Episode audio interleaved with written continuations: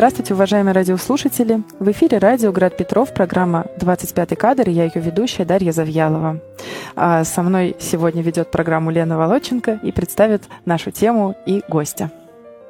Э, всем здравствуйте! Э, очень рада э, приглашать, приветствовать Джамилю Размаматовну Двинятину, кандидата филологических наук, киноведа, преподавателя СПБГУ и школы «Мастерс», Здравствуйте. Здравствуйте. Спасибо, что пригласили. А тема у нас сегодня, мы, к сожалению, вспоминаем недавно ушедшую Инну Чурику и говорим преимущественно о фильме «Начало», великолепном э, шедевре Панфилова. Ну и я думаю, что Джамиля Рузмаматовна расширит наш э, контекст э, знания об актрисе и этом фильме в том числе. И напомню, что мы тем самым продолжаем наш цикл «Уходящая эпоха». А, он у нас, к сожалению, каждую зиму вообще пополняется новыми именами. Вот. Но в то же время это хороший повод вспомнить, поблагодарить э, великой действительно актрисе.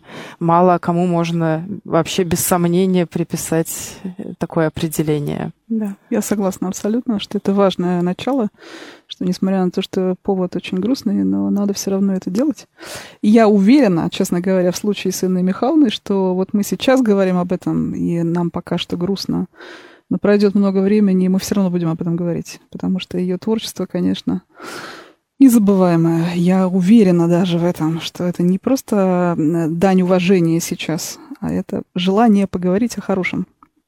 Просто о том, что действительно с нами останется. Меня мать моя, когда э, Инна Михайловна умерла, сказала, слушайте, а, а действительно ли Инна Чурикова великая? Я говорю, конечно. У меня не было сомнений в ответе очень быстром. Ну, потому что всегда есть, я понимаю и вопрос моей мамы, потому что когда начинаются словословия большие о том, что вот, ну, ушла эпоха. На самом деле она действительно великая актриса. Большое явление в нашей культуре. Ну, вы и сами знаете прекрасно. А, Давайте да. начнем с небольшой биографической да. справки, чтобы немного погрузить в контекст. А, Инна Чурикова родилась в эвакуации в 43 году. Это тогда а, была Башкирская ССР, город Белебей. А, в семье родителей один агроном, другой агрохимик. А, и когда в... они вернулись после Второй мировой э, в Москву с мамой, она э, какое-то время участвовала в драм-кружке, попыталась поступить после школы в МХАТ и в Щепку. В Щепку она поступила не сразу. Э, конечно, там ее сбривали с какого-нибудь тура, обращали внимание на необычную внешность. Но в итоге в Щепку приняли со словами э, «она то ли дура, то ли гений». И, кстати, в сценарии «Огне Брода» нет, «Огне Брода» нет, первоначальная э, назывался он «Святая душа». Тут же, я заметила, есть похожие фразы. Хотя, казалось бы, что мог знать сценарист о э, начинающейся карьере молодой Инны Чуриковой. Там говорится, что ты либо дура, либо чудо. Э, Таня, да, тетка, ты либо дура, либо чудо. И вот не забегая немного вперед, э, похожая будет интонация у героинь, которых выбирает или, или предлагают Инне Чуриковой. Она немного блаженная. А, и потом мы немного расскажем, как снимался в Муроме в огне брода нет сначала, а потом само начало, и как э, ее принимали за блаженную. Ну а пока вернемся к тому, что вот она заканчивает щепку, и в какой-то момент начинает работать в московском ТЮЗе. Так вот, э, видеоспектакль однажды по телевизору увидел э, Панфилов. И как раз запомнил эту необычную внешность этот типаж. И когда он написал первоначальный сценарий «Святая душа» и, дал, и везде разыскивал, хотя не знал ни фамилии, никак, никак то Ролан Быков удивительно смог угадать, прочитав сценарий, и сказал, вот я знаю такую вот подходящую, абсолютно точно, пусть она приедет, прочтет сценарий. И это действительно было гениальное попадание в Таню Теткину. Но мы-то знаем, я понимаю, о чем вы говорите, о самых лучших ее ролях, киноролях, и ранних, и поздних, пока что ранних. Но мы-то все э, знаем ее с самого детства. То есть без Инны Чуриковой, как без Пушкина, невозможно себе представить э, детские сказки, потому что вот эта гениальная Марфушенька, которая нормально себя ведет, когда ее спрашивают, и действительно ставит свои приоритеты, хочу мужа, хочу богатства, и на самом деле по нынешней жизни, конечно, более живая, более реальная, чем эта несчастная девушка Настя, которая за себя не может постоять. Ужасный, отвратительный образ. Прекрасно созданный, конечно, актрисой Седых, но, тем не менее, а, мы, мы просто знаем Чурикову э, с самого детства, и поэтому убрать ее из головы совершенно невозможно. И мы знаем ее именно как странную, как не такую, как все. Ну, как будто в этой странности она нам очень близка и понятна. И вот то, мы что вы сказали, странные, да, да, мы все странные, мы, безусловно, к ней присоединяемся, но дальше она делает с нами что-то такое, что вытягивает из этой индивидуальной странности да, на какой-то э, новый э, уровень экзистенциальный. Вот э, действительно к ней присоединяешься, вот как в фильме, о котором мы говорим, начало на уровне городка Реченска, да, какой-то простоватой девушки, которая держит в сумке подружек, пока они танцуют с молодыми людьми, а потом а потом ты уже раз и, и, и Жанна Дарк, вот где-то рядом с ней стоишь, там на помосте суда. А, но это я так забегаю вперед. Может быть, э, пока еще и надо сказать, кстати, что она начала сниматься еще со студенческих времен в эпизодических ролях у Киасаяна, mm-hmm. у Михалкова, mm-hmm. у Данелии. Mm-hmm. И Михалков, э, когда я шагаю по Москве, снимал Данели, э, Данели mm-hmm. а Михалков потом замечал. Вот я ее видел в этом эпизоде, даже представить не мог, что она станет первой, одной из первых, одной из э, великих. Ну, зря он так сказал, потому что я помню прекрасно этот эпизод. Но понятно, что он хочет в этом эпизоде на себя тянуть одеяло, потому что он рисует рисует лошадь, и она рисует лошадь, и дорисовывает, помните, все пытается дорисовать какой-то хвост и так далее. Это очень смешно, очень трогательно, очень искренне и незабываемо. Ты помнишь ее лицо странное, ты помнишь эту странную лошадь, которую они рисуют. Все это как, как если бы это был кусок твоей жизни, а не просто кино. Очень, очень здорово. Да, у Киасаяна в «Неуловимых мстителях» она там появляется какой-то танец она танцует цыганский, дурацкий, честно говоря.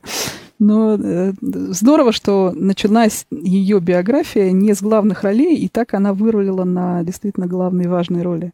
Что из эпизода, из эпизодников, которые действительно могут затянуть э, актера талантливого, то есть на, на нем поставят крест и скажут, ну, ты, ты мастер эпизода, король эпизода, все, твое место там.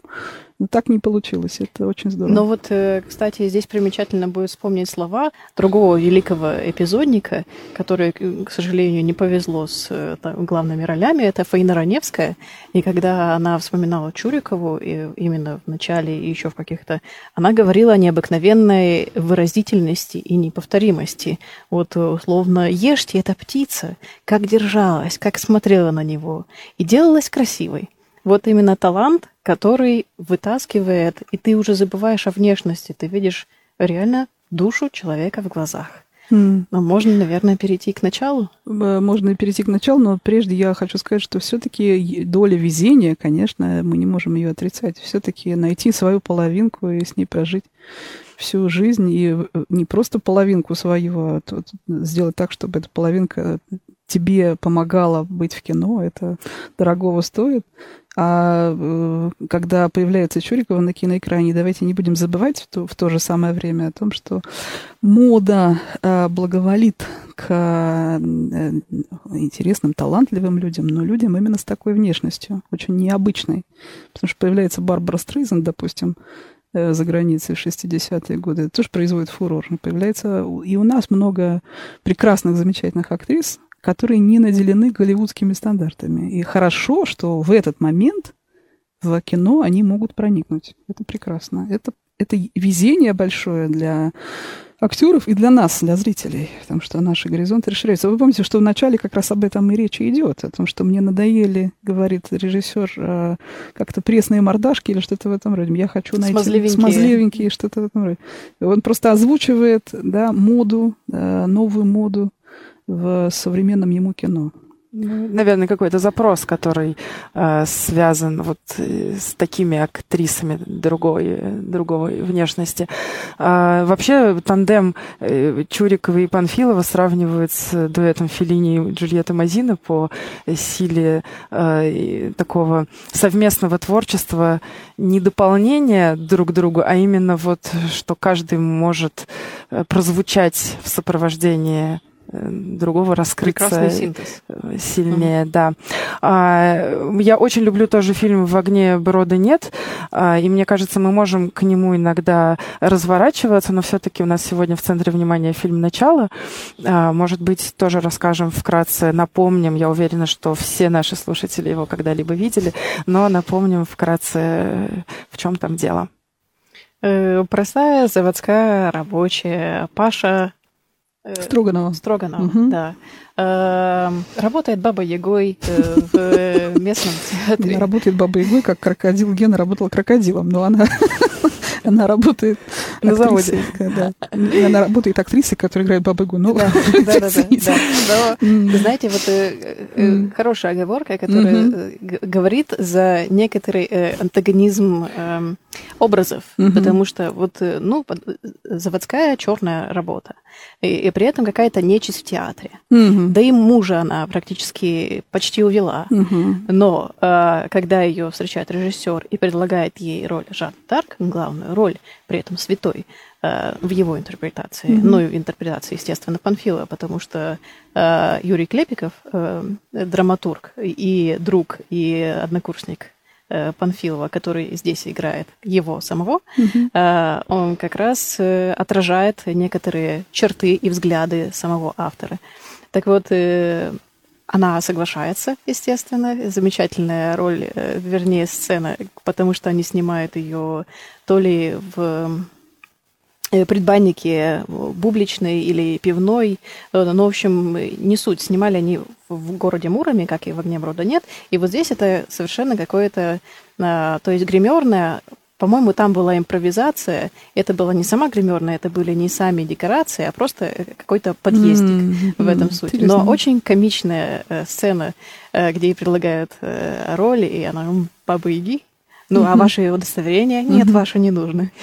Вот. Нет, замечательный. Я не могу представить, как это э, вечный скачок с э, высокого модуса, с трагического. Э, вот Жанна Дарк, скоро она будет сгорать на костре, а тут она совершенно Эм, живая, ну вот прям наша соседка. Мне кажется, что женщина. все логично там, потому что там есть и разговор о том, что она сама понимает природу своего искусства. Она говорит, Жанна Дарк из народа, и я из народа. И вот это размышление о том, что такое быть из народа, мне кажется, очень ценно. Без всяких, э, без всяких скидок на советское киноискусство, на пропаганду. И так. Нет, я абсолютно убеждена, что вот эта э, духовная энергия, сила, народного таланта, простого очень, очень ясного, четкого, как у Мордюковой, как у, не знаю, Матвеева, у кого-то еще, многих людей. Вот она прорывается здесь. Поэтому очень важно для меня, что она такая, она наивная, она простая, смешная, странная, но она настоящая. Она не искусственная. Вот эти смешные ее наклеенные ресницы, она баба Яга, да. Нет, внутро-то у нее такой, как у как мы бы хотели, чтобы было у нас. Поэтому это так чудно и прекрасно. И, кстати говоря, вы же понимаете, что это э, диалог с фильмом Карла Дрейера про Жанну Дарк, и там совершенно другая Фальконетти, и, конечно же, она внешне копирует элементы грима, но она совершенно другая.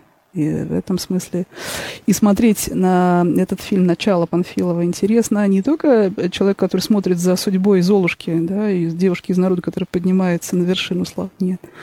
А это интересно для, э, извините, эстетов, которые смотрели фильм Дрейера и знают, что это такое, и почему это был прорыв кино, и как сложно, и как... Э, э, смело да, взять на себя идею повторить э, часть фильма про Жанну Дарк на том же материале. Ну, правда, там другой, не совсем тот же материал, там же пьеса «Ану» и «Жаворонок», да, э, в основу кусочков фильма «Начало» положена эта замечательная пьеса. Вот. Так что... Панфилов же хотел снимать вообще фильм полностью посвященный угу. Жанне Дарк. А, у него был готов сценарий, он многим его давал, но ему не давали снимать, не давали финансов. Ну, это, это к счастью, так, так сложилось к счастью, потому что там все, что нужно, есть. И, кстати говоря, вот эти сцены крупного плана с Жанной, ее монологов и в то же время большие панорамирования огромных территорий, они очень похожи на э, исторические фильмы, которые снимались в этот период. Извините, на Андрея Рублева они да. похожи, да, и на Гамлета Кузнецова или его Короля Лира. Очень это как какое-то одно направление. А, и оно здесь чувствуется тоже. Я в тему тоже скажу, что министр культуры, когда вручал Панфилову орден за словесное искусство, сейчас не помню, как точно называется, в 2007 году, кажется, mm-hmm. было дело, и Панфилов поделился, что так и не воплотил, к сожалению, замысел, и с Чурикова они до сих пор очень об этом сожалеют. А, а Митран ему сказал, «Э, не волнуйтесь, мы во Франции все равно считаем, что самое важное о Жанне Дарк вы сказали. Э, и, по-моему, копия Жан Дарк, э, э, вот видеокопия лежит в музее. Интересно, да, интересно. А, мы сказали про то, что у нее, у персонажа Чурикова есть такая вот сила, опора на то, что она из народа. А, и она еще повторяет, что она будет великой артисткой. Она это говорит еще до того, как ее пригласили играть. Это как будто бы предощущение, а дальше это ее сценарий разворачивается. Ее действительно приезжает какой-то режиссер, зовет, и она становится великой. Но вот оно где-то рядом, что я простая, я из народа, я люблю. И там же э, вот эта вот потребность ей есть что сказать, ей есть что показать, и она на это тоже очень Э, опирается, и поэтому э, так нестандартно и так сильно себя ведет. И есть, конечно, много юмора, э, где она такая Жанна Дарк в повседневном, в быту сражается там с, с киногруппой, которая хочет ее на съемочную площадку.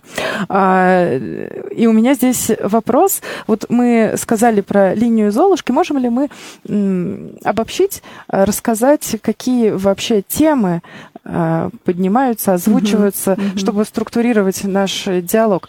А, вот да, есть тема Золушки, что какая-то простая девушка, совсем ну, необычная, с mm-hmm. необычной внешностью, вдруг становится известна, да, ее ощущение своего дара оправдывает себя. Что еще там происходит, Давайте если вглубь? Да, только не сразу перечислим, потому что иначе да, это да, будет постепенно, не иметь смысла. Конечно. Ну, мы сказали, что там есть историческая подоплека, очевидно, там есть э, желание сделать не просто коммерческий фильм, а фильм эстетский. Это так и правда.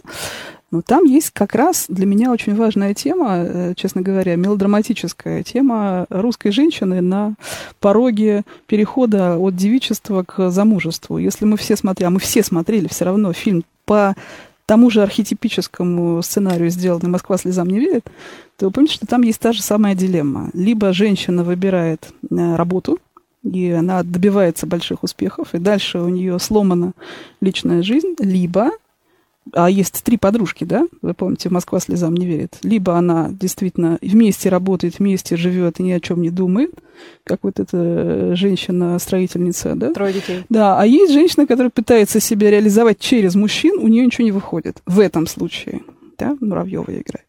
Здесь то же самое. А, кстати говоря, это раньше фильм, да, сделан. Здесь есть три подружки. Одну называют Нефертити, она очень гордится своей красотой, ей надо поднимать ребенка, она кого бы то ни было, вы помните фотографию этого прекрасного ее избранника, она кого бы то ни было хочет все-таки охомутать, и ей удается. А, ну, действительно красивая женщина, да. А, вторая девушка просто пока не знает себя, не нашла, она ко всем хочет пристать, просто за компашку. А третья женщина, вот наша героиня, ей тоже нужно выбирать. Либо она отвоевывает чужого мужа и за него борется, и она борется поначалу, либо она занимается тем, для чего ее Бог создал. Бога там нет в этой картине, но тем не менее, для чего ее создала природа?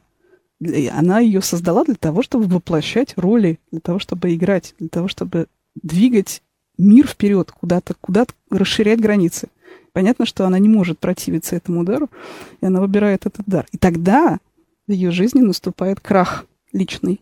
Пока, может быть. Но это, это та же самая коллизия. Она очень... А, она ужасно драматичная в этом смысле. Когда вы смотрите картину, вы же не смотрите только за Жанной Дарк.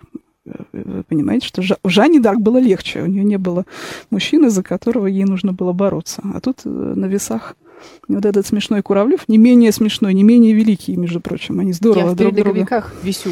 Да, да, да. Они друг другу очень здорово. Они друг другу подходят, эти прекрасные люди. Но проблема в том, что судьба решает по-другому. В этом смысле фильм очень серьезный очень такой глубокий для меня, по крайней мере. Практически трагичный. Трагичный, Это да, и трагедия конечно. нашего времени. Разумеется, да.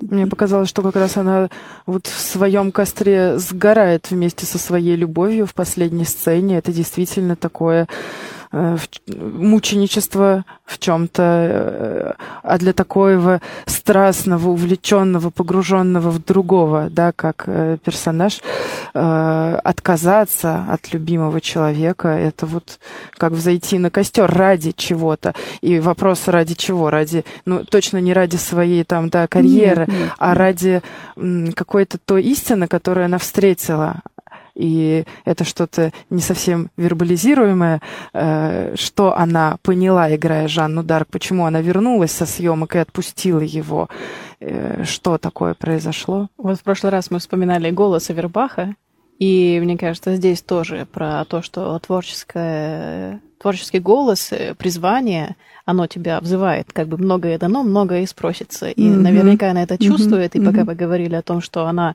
как творец постепенно взрастает, воплощает себя, я вспомнила ту и, и, и смешно, и грустно, э, в общем, и смех, и грех, когда она мучается с руками во время молитвы, да, перед тем, как подписать, и вот, ну, мешают, и этот мешает, и васовка мешает, и собака там лает везде. Какую отрезать, правую или левую?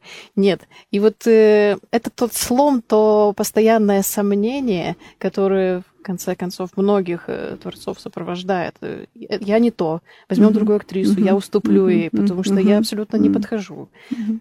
Вот.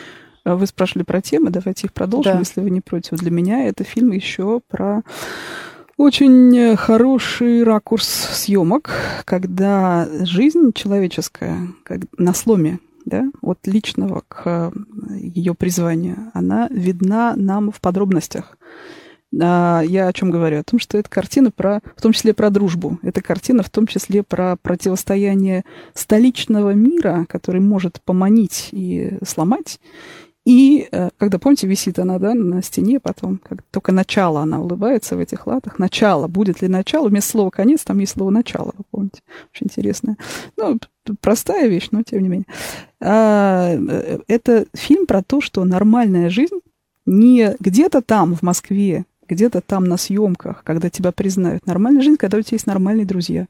Прекрасный Кононов играет его, ее друга – да, который, помните, вы с, с девушкой Томкой, они все время за ней ходят, ее поздравляют, ее как-то ее стараются... От самоубийства. Он да, спасает. да, спасают от самоубийства. Он нормальный, он настоящий человек. Вот он навсегда останется в ее жизни. Дай бог. Несмотря на то, что это начало совсем другой жизни, но тем не менее. Это картина для меня, в том числе, которая выбрала хороший масштаб показа. Она показывает людей. Она не показывает формулы только. Да, она не показывает нам э, стремительное изменение, быстрое э, куда-то туда головокружительную карьеру. Она показывает, как это медленно меняется, как настоящее не уходит. Мне очень нравится в этом смысле смотреть на интерьеры, которые сделаны здесь. Э, спокойные интерьеры общежитий, домов, это все не очень важно. Да? Помните, что они там на это делают акцент, потому что как только она хочет обогатить своего мужчину, она начинает за ним ухаживать. Она покупает ему галстуки, она делает для него какие-то неимоверные обеды и так далее. А на самом деле э, жизнь состоит не только из этого. Она состоит из смешной дискотеки, из прохода героини по старому городу, который как стоял, так и стоит, никуда он не денется. И это, вот этот вот масштаб съемок мне очень нравится. То есть он показывает для меня, что если бы мы переместились во времена Жанны Дарк, то масштаб бы не изменился. Э, мы бы видели Жанну Дарк, как она есть. Не женщину, которая ведет за собой э, гигантские толпы народа, не какого-то там короля, да, а вот человека, которому надо вот здесь сейчас решиться. Вот сейчас он молится, потом он боится пыток, потом он что-то еще приказывает, какие страшные отдает команды. Ну, все это происходит здесь и сейчас. Вот это ощущение пульса жизни мне очень нравится в этой картине. Mm-hmm. Для меня эта картина именно об этом, в том числе об этом. Это не Золушка только, а это, mm-hmm. это как бы это человек. Как бы из чего он э, вырастает человек, из каких маленьких да, повседневных да, да. ситуаций. Есть, я к тому, что мы видим, что это схематические идеи Золушки, которая делает себе карьеру. Мы это обсуждаем, да. Но это так здорово сделано, так здорово показано, что вот эта схема заканчивается в моей голове. Я больше не, не хочу мыслить схематически. Я хочу знать, что это действительно та вот самая девушка настоящая, которую я, я вижу, какая она. И в этом смысле, возвращаясь к Чуриковой, это же э, ее большое, большая ее заслуга, потому что я, вспоминаю этот фильм, например, не мыслю себе возможность замены. Я, я мыслю, что этот фильм только об, об этой героине. Вот она такая, как была. Вот такая вот женщина. И другой быть не может, просто-напросто. Тогда была бы другая история. И сценарий писался специально про нее. Ну, вот этого я не знала, но это тоже хорошо подсказывает. А, вот когда мы еще и говорим о осовременивании, Э, Жанны Д'Арк о совмещении исторического контекста и актуального. Я, тут же всплывает ассоциация, ну, вот, э, у меня она всегда, когда мы говорим о нити времен и о том, что эти пласты так э, хорошо совпадают, как мозаика, что ты уже не отличаешь, а где это прошлое, а где настоящее. Mm-hmm. Вот в «Студенте» у Чехова то же самое, когда он рассказывает им легенду о предательстве да, Андрея и, и трех петухах, и э, двое обычных женщин рыдают, как э, над э, ушедшим покойником. Э, вот, и он при этом чувствует вот эту зыбкость и живость временного потока, что он продолжается, трансформируясь, но при этом живет через нас. И точно так же каждому творцу, Панфилову в том числе, хотелось Э, взять исторический контекст и дать его через призму современности. Его отговаривали, почему не Зоя Космонемьянская, почему какая-то Франция, какая тебе Жанна Дарк. А он искал человека, которого он видел, который был для него лично актуален и важен, и через которого он хотел выразить свои гумани... гуманистические ценности, то, как он это, mm-hmm. видит этот мир.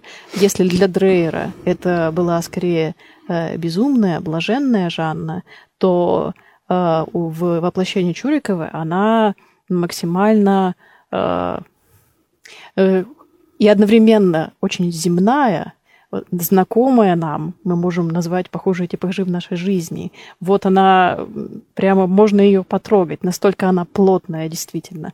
И при этом в ней горит какой-то совершенно одухотворенный огонь, который ее ведет, и мы видим это в ее искрящемся взгляде, Э, в трагизме ее лиц, никогда не масок, это всегда э, живость. И, кстати, Инна Чурикова говорила, что когда она начала работать с Панфиловым, ему очень не нравилось, и это входило в конфликт, э, доходило до конфликтов, что он Э, выкорчевывал из нее театральность, которая там, в предыдущих ролях у нее э, вошла в привычку. Он говорил «существуй в кадре», вот это по Станиславскому, mm-hmm. да, «будь собой». И вот именно через воплощение типажа, который только Чуриковой вот в данном времени в данном месте доступен. Э, у нас и получилась Жанна Дарк с трезвым и ясным умом, и при этом мы видим, что она сама по себе, по своей витальности, Э, потому как она горит э, жизнью и готова за нее умереть, э, совершенно гениально. Да, но тогда, подхватывая вашу мысль, даже чуть-чуть с ней споря, я бы сказала, что нет никакого исторического контекста. Как в моем любимом фильме Андрей Рублев, хотя это как будто бы историческое кино, на самом деле, когда вы смотрите этот фильм, вы видите, что это здесь и сейчас. Это или в любом другом месте, потому что люди все приблизительно одинаковые. Э, и дождь одинаковый везде, и одинаковые стихи, и одинаковые э, помыслы у людей. И в этом смысле э, Жанна Дарк такая же современница, как, помните, наш современник Вильям Шекспир, так называлась книжка у Козинцева, и, собственно, эту мысль он проводил в двух своих экранизациях. Вот она наш современник. И, и мы современники Жанны Дарк, ничего не изменилось. И, или как в «Берегись автомобиля» они разыгрывают. Это ну, да, шекспировская да, да. Замахнулись получилась. Да. Я думала об этом в связи с тем, что в каждом, ну, вот она, Жанна Дарк, внутри этой девочки Паши, в ней есть, всегда присутствует Жанна Дарк. Просто в какой-то момент она выходит на сцену, она выходит вперед, но э, она не перестает жить. И это и, там в психологии называется субличностью, да, но э, и действительно э, так эпизоды чередуются обыденной жизни там в Реченске или на съемочной площадке э, с теми э, сценами уже снятого фильма, что разница стирается. Просто вот есть две параллельно разворачивающихся действительности, и они э, аналогичны, то есть они mm-hmm. существуют да. обе здесь, разворачиваются. А что в них, что их объединяет? Ну вот чувство жизни тех, кто там находится, mm-hmm. Паша или Жанна, вот она туда-сюда переходит, как из одной комнаты в другую. И меня лично вот э, это прямо завораживало и в чем-то терапировала, не знаю, mm-hmm. потому что шагнуть на какую-то свою такую глубину, заподозрить у себя свою какую-то Жанну, не такую, да, это Жанна Чурикова или Паша, но ведь э, это про всех нас. Да, я совершенно согласна. Это был мой третий то есть вы прям с языка сняли, что называется, третья тема. Это очень стимулирующий фильм. То есть это фильм про, для, для людей, которые вдруг э, потерялись в отношении себя. И фильм говорит, не волнуйся, это начало. Вот в каком бы ты сейчас ни находился состоянии, ты можешь начать. Ты, ты, у тебя есть такие ресурсы, такие силы, э, что ты можешь начать. Это не значит, что у тебя все получится. Вы помните, там замечательная, кстати, сцена, когда она приходит спрашивать про дальнейшую свою работу. Ее возьмут или нет. Это мы не знаем этого, как развернется. Но то, что она не боится и вся э, идет куда-то в неизведанное. Это очень здорово, когда мы смотрим эту картину. И у Чуриковой были такие взгляды, что она актера, актерскую профессию воспринимала как человека, э, который вместе со зрителями ну, и, или проводником, или э, подсказывающим, но в конце концов э, стимулирующим, направляющим на познание себя, потому что mm. познать себя можно бесконечно, и в том числе либо через роли, либо, либо когда ты приобщаешься к этим ролям, э, ты как бы подключаешься тоже и начинаешь развиваться, размышлять думать о себе, примерять на себя что-то. И в тему будет э, интересный эпизод со съемок. Это было еще, когда они снимали в Муроме «В огне брода нет», первоначально «Святая душа». Она ходила вот э, в этой юбке шерстяной, в балахоне, э, в, с похожей прической, по городу просто так же расхаживала. Это ее костюм. И как-то ее бабушка э, остановила, говорит, э, ну, ты помолись вот за одного, вот церковь рядом стоит, а ты лучше здесь не стой, тебе вот церкви больше подадут. Вот, ее восприняли как блаженную. А, видимо, она не выходила из роли, и, и частично такой, возможно, и в жизни была. Вспомним, например, э, Чурикову в «Курьере» э, что-то похожее, да, одновременно потерянное, но при этом бесконечно искреннее, детское есть в этом. Ну, вы сейчас переходите к очень интересной теме, кстати говоря, потому что Чурикова не теряется на протяжении огромного количества времени. Она меняется, ее роли меняются. И понятно, что они не все такие, как мы говорили про ранние работы. Они разные. Есть и э, роли в коммерческом кино, есть и в экранизациях, классике, она по-разному. И ее работы в театре. Но идея там в том, что она до последнего момента а, актуальная актриса, актуальная личность говоришь Чурикова, и все, ты, ты знаешь, что будет, это будет интересно. Я помню, как я, мне посчастливилось посмотреть ее бенефисный спектакль, ну, как назывался Леонора Аквитанская по пьесе «Лев зимой» в ДК, э, Выборгского ДК. То есть это было понятно, что все люди, кто пришел в этот большой зал, они пришли только посмотреть на игру Чуриковой. И даже не на игру Чуриковой. На Понятно, что она будет играть, как ей хочется. На Чурикову. Живую Чурикову посмотреть. Это было очень здорово. Вот. Так что, да, я бы сказала, что это еще одна грань творчества. Не зациклиться на себе, любимой, как, которая когда-то сыграла так прекрасно и блестяще, а дальше развиваться и в самых разных жанрах. Я, опять-таки, вспоминаю вот этот милый, прекрасный детектив, не знаю, э, застали ли вы его или нет. Я знаю почему, потому что снимали его в э, месте, которое называется Приютино, замечательный э, музей около Бернгардовки, да, около Всеволожска, музей Олениных и так далее. Ну, там снимали это кино. А это был исторический детектив, где она играет старушку типа мисс Марпл, но русскую, дореволюционную У старушку. Фрейндлих похожая ситуация была. Да, понимаете? Когда вы смотрите этот фильм, а только сняли одну или две серии, к сожалению, не знаю почему. Вы смотрите этот фильм, вы понимаете, блин, как интересно, как странно.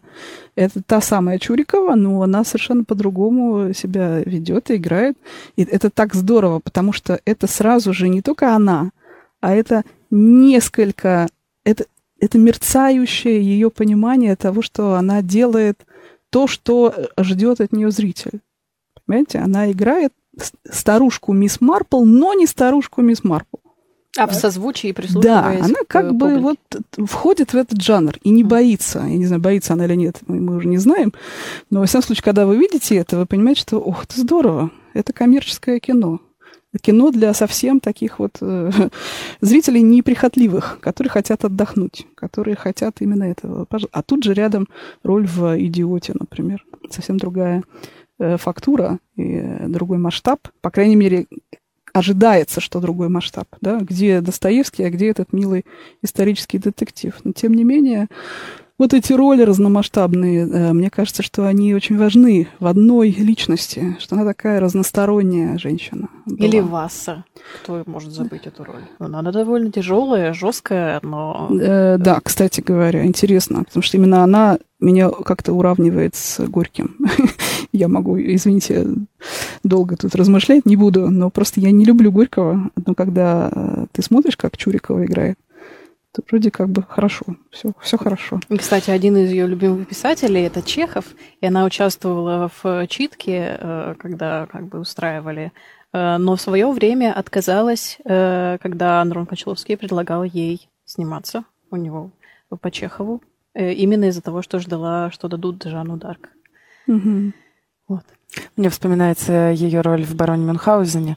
А, как раз э, то, что вы говорили в связи с э, историческим детективом, как будто бы э, мне ее именно персонаж помог лучше понять, что происходит, да, не только там сказочный контекст, ну вот все, что показывает Янковский, mm-hmm. а еще что-то, а что фон вот этот. И она своими широко раскрытыми глазами так для меня, там сколько мне лет, 15 было, когда я смотрела, так доходчиво объяснила, что со всем этим городом не так, что вот ужаснуться и оттолкнуться, чтобы понять. И действительно, вот то, что делает актер, помимо режиссуры, э, создает вот этот натянутый контакт между зрителем и самим собой, э, образ, который вот на уровне тела воспринимается, и ты не можешь его забыть.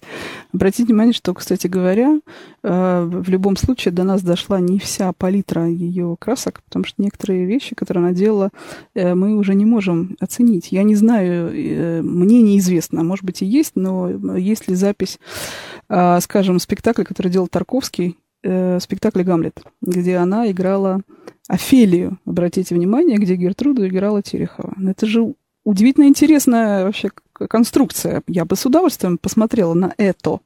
Но не уверена, что это возможно физически. Мы только можем представить себе, как это могло бы быть. А, так что речь о чем? О том, что мы все знаем Чурикова, но у каждого этот образ фрагментарный. Мы не все посмотрели, все. Да? Мы, мы, мы понимаем, что она еще более э, большая, чем нам кажется. Кстати, мы уже э, упомянули, что в начале причудливо сочетаются трагедия и мелодрама, но при этом есть там и а, отголосок оттенок документальности. Похожий прием потом э, использует э, Элем Климов, когда будет делать короткометражку в память о Ларисе Шипитько, э, давать фотографии от э, самого младенчества и детства вплоть до воплощения в э, качестве молодой актрисы и в ролях.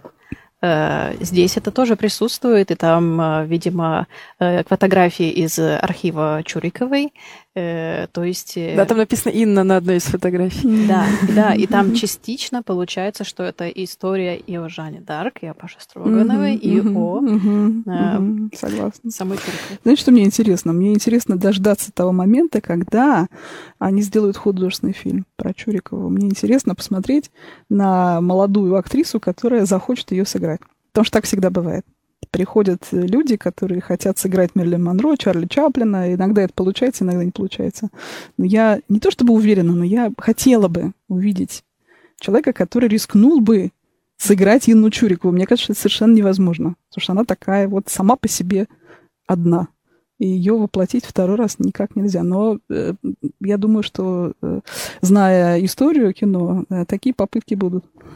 Мне кажется, анимация им в помощь тем, mm-hmm. кто на это решится, потому что когда что, кого-то невозможно изобразить, его можно художественно нарисовать или Но ну, вырезать. Тогда это зависит тоже от того, кто рисует. Тоже а, сложный да, вопрос. Да, да, да. А, я бы еще заметила, но это, наверное, уже менее имеет отношение к нашей глубокой беседе, но у самого фильма э, есть несколько необычных наград. В частности, э, начнем с обычных. Э, он в Венеции получил в 71-м серебряного льва, да, а Чурикова золотого льва. Но сам фильм а, где снимаются в том числе непрофессиональные актеры. Это, как я уже упоминала, драматург Юрий Клепиков. И еще второй режиссер э, с Одиноков, Миглов, э, могу ошибаться, но в том числе они были отмечены наградами в свое время э, на американском международном кинофестивале. Ну, я думаю, что мы могли бы еще долго говорить про Инну Михайловну Чурикову. Спасибо ей гигантское, и вам спасибо. И так как мы говорили про фильм «Начало», а пора уже заканчивать, то как раз здесь и хочется еще рассказать. Это только начало разговора. А, и здорово было бы, если бы говорили не только мы, но наша передача как-то людей сподвигла еще раз вспомнить и пересмотреть фильмы ее прекрасные. Так что спасибо вам за начало. Спасибо вам большое. Да, я тоже думаю, что э, когда человек уходит, это такой повод начать э, воспринимать его снова, переосмыслять, знакомиться с ним заново уже в, как, новом, в новых отношениях. И, дорогие радиослушатели, э, если вам хочется поделиться своими э, мыслями, отклик какой-то у вас возник, мы не в прямом эфире, но вы можете написать э, комментарии э, на сайте нашего радио. Будем рады обязательно прочитаю сама и передам э, Джамиле Размаматовне и Лене. Вот. Пусть у нас диалог будет в таком а, дистанционном формате. А на этом прощаемся с вами. Была программа «25 кадр». Я ее ведущая Дарья Завьялова, Елена Волоченко и Джамиля Рузмаматовна Двинятина сегодня была с нами Спасибо. гостем в студии. До свидания. До свидания. Всего доброго.